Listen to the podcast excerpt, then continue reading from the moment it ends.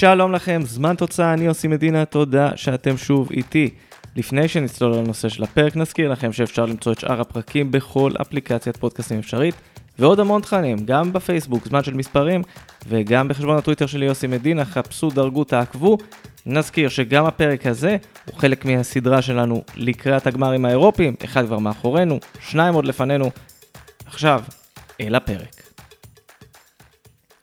תראו, ביום רביעי פיינורד ורומה יעלו על הדשא לגמר הקונפרנס ליג הראשון בהיסטוריה. רצה הגורל וגם אנשי וויפה, וחתיכת לוקיישן נבחר לאירוע הזה. ארנה קומביטארה בטיראנה, אלבניה. וזו בחירה די תמוהה, כי אלבניה היא לא בדיוק אומת כדורגל מפוארת, ואפשר להגיד שהבחירה עצמה מאוד תמוהה. למה? בואו נדבר על ההיסטוריה של אחת המדינות המוזרות באירופה. הסיפור שלנו מתחיל בימים של אחרי מלחמת העולם השנייה. צבא המורדים הוקם באלבניה כדי להדוף את האיטלקים ואחר כך את הנאצים שפלשו למדינה. לאחר המלחמה, אחד ממנהיגי צבא המורדים, אנוור הוג'ה, תפס את השלטון תחת המפלגה הקומוניסטית האלבנית. אלבניה, בניגוד לרוב המדינות הקומוניסטיות באזור, הובילה גישה מאוד קיצונית. הוג'ה האמין בדוקטרינה של סטלין, וככל שעבר הזמן, דברים השתנו. סטלין מת, המחליפים שלו בברית המועצות קצת ריקחו את הגישה הקיצונית, והוג'ה בתגובה ממש ניתק את הקשרים עם ברית המועצות וגם עם ברית ורשה שהייתה סביב ברית המועצות. אותו דבר הוא עשה כשסין החלה לחמם את היחסים עם ארצות הברית, וכך הוג'ה יצר מדינה מבודדת באמצע אירופה. אם תרצו, צפון קוריאה של הבלקן.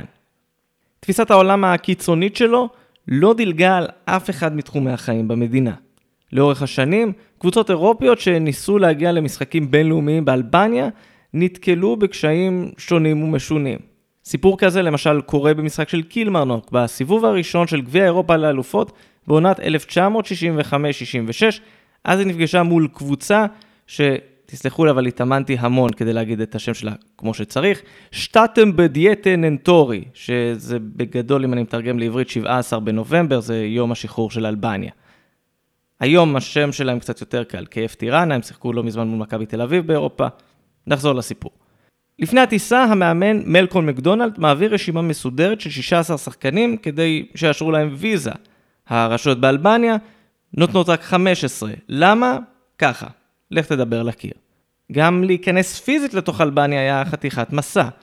בגלל שאי אפשר היה לטוס ישירות למדינה, גם לא בצ'ארטרים, קילמרנוק יצאה מסקוטלנד, עברה דרך לונדון, נחתה ברומא ורק אז הייתה יכולה לעלות על טיסה לטיראנה.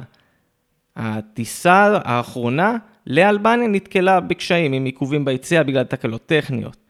הסקוטים ניסו לעשות כל מה שאפשר כדי לצאת כמה שיותר מהר, כדי שבטעות המטוס לא יתקרב לשדה התעופה אחרי החשיכה. ולמה כל כך ממהרים? לא בגלל שזה לבזבז זמן. פשוט בלילה היו מטילים עוצר על שדה התעופה בטיראנה, והיה איסור נחיתות, בעיקר כי סוללות הנ"מ באזור היו נכנסות לכוננות. אף אחד לא רוצה מטוס נופל.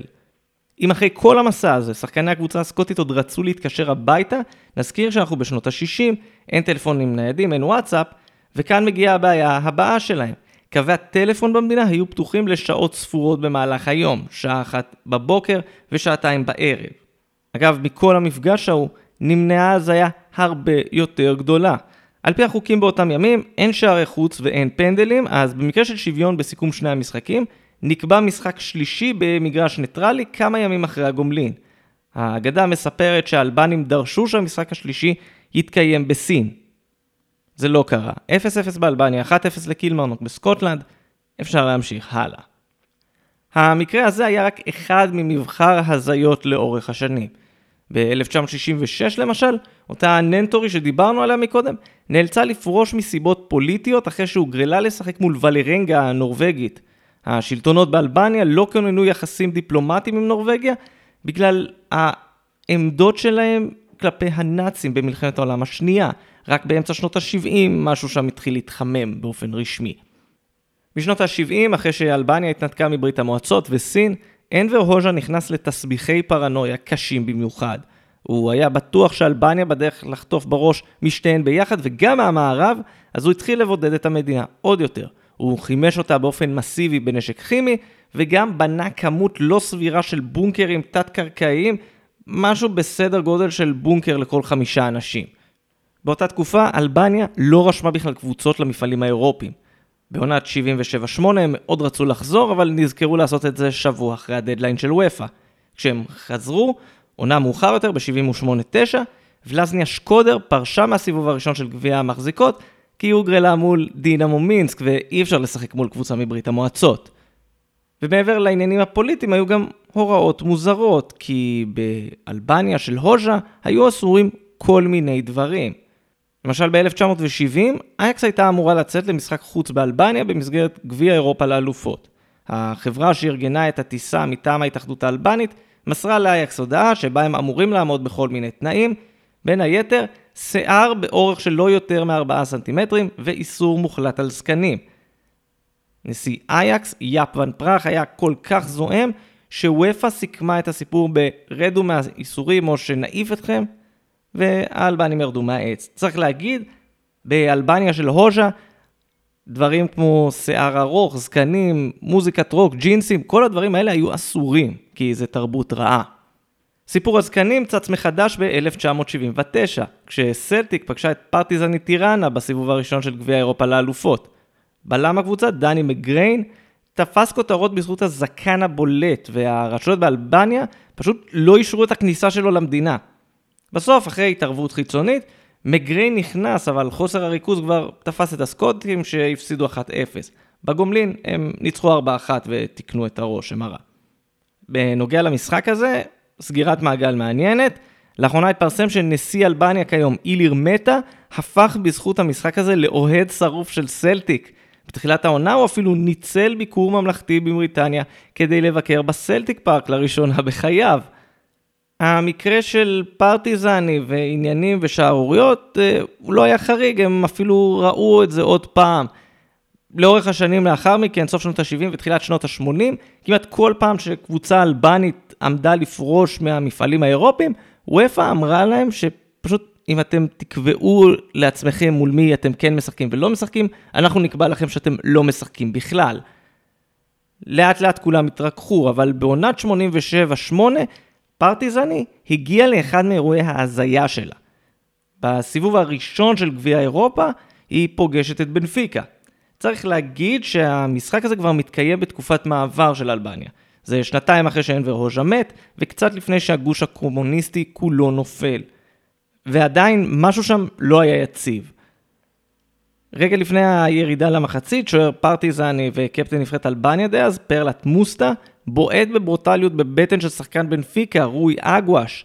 הוא מורחק, ובמהלך המחצית השנייה מורחקים שלושה שחקנים נוספים ועוד חברי צוות. המשחק נגמר ב-ארבע אפס לבנפיקה.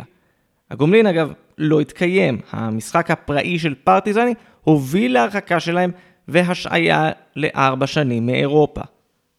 עם נפילת הגוש הקומוניסטי, הסיפורים האלה נעלמו. אלבניה היא עדיין אחת מאומות הכדורגל החלשות ביבשת, אבל לפחות לערב אחד היא תהיה במרכז הבמה של הכדורגל האירופי. כשאתם מסתכלים על שחקני רומא ופיינורד בגמר, אל תשכחו לספור את הזקנים, כן? אז זה היה עוד פרק של זמן תוצאה, אני יוסי מדינה, תודה לכם שהזנתם. כאמור, אנחנו בכל אפליקציית פודקאסטים אפשרית, אז גם תמצאו שם את הפרקים הקודמים וגם תעקבו ותדרגו, אתם יודעים, אלגוריתם וכל העניינים האלה של המילים הגדולות. השבוע יותר מתמיד אני ממליץ לכם לעקוב אחרי גם בפייסבוק בעמוד זמן של מספרים וגם בחשבון הטוויטר שלי. ולמה? כי זו ההזדמנות שלי לספר לכם שמיד אחרי הפרק הזה, הפרק הזה כאמור יצא ביום שני, ביום רביעי, בוקר הגמר, אני הולך לנחות בטירנה, ואתם הולכים לקבל עוד המון תוכן בשידור חי מגמר הקונפרנס ליג. כבר שווה. חוץ מהדברים האלה, אתם יכולים תמיד לפנות אליי בפייסבוק ובטוויטר, כי אני מחכה לשמוע מכם תגובות, תהיות, רעיונות לפרקים, המלצות למסעדות טובות בטירנה, גם הולך. הבמה שלכם היא לגמרי פתוחה. יהיו עוד פרקים, הם כבר בדרך אליכם. עד אז, ביי בינתיים.